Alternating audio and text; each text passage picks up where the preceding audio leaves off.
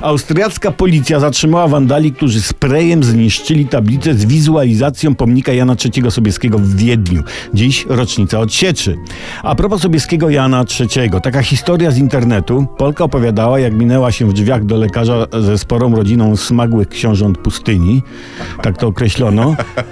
Lekarz, który ją zna, zapytał, czy czasem nie urodził się w Polsce drugi Sobieski, bo by się przydał. No taki drobny, lekarski, niezobowiązujący rasizmik, oczyszczający z humorem niezręczną sytuację narodowościową w Austrii. No, w Polsce nie urodził się drugi Sobieski, ale w Korei Południowej tak. Naprawdę, bo tu przypomniała mi się historia sprzed wielu, wielu lat. Tłumacz pewnej polskiej delegacji, świetnie mówiący po polsku Koreańczyk, stwierdził, że w swoim poprzednim wcieleniu był królem Janem III Sobieskim właśnie.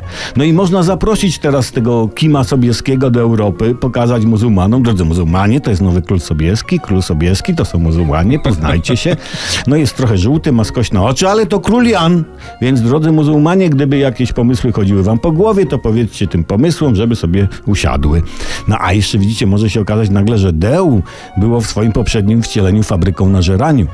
A na przykład patrząc na naszego naczelnika, prezesa, to w swoim poprzednim wcieleniu on był książę Władysław Obojczyk. Taki mniej znany bliźniak Władysława Łokietka. Tylko obaj mieli tak samo na imię, jako bliźniacy. No to trochę jest mylące, prawda? Ale w zasadzie możemy się czuć bezpiecznie. Czy jakoś tak, nie?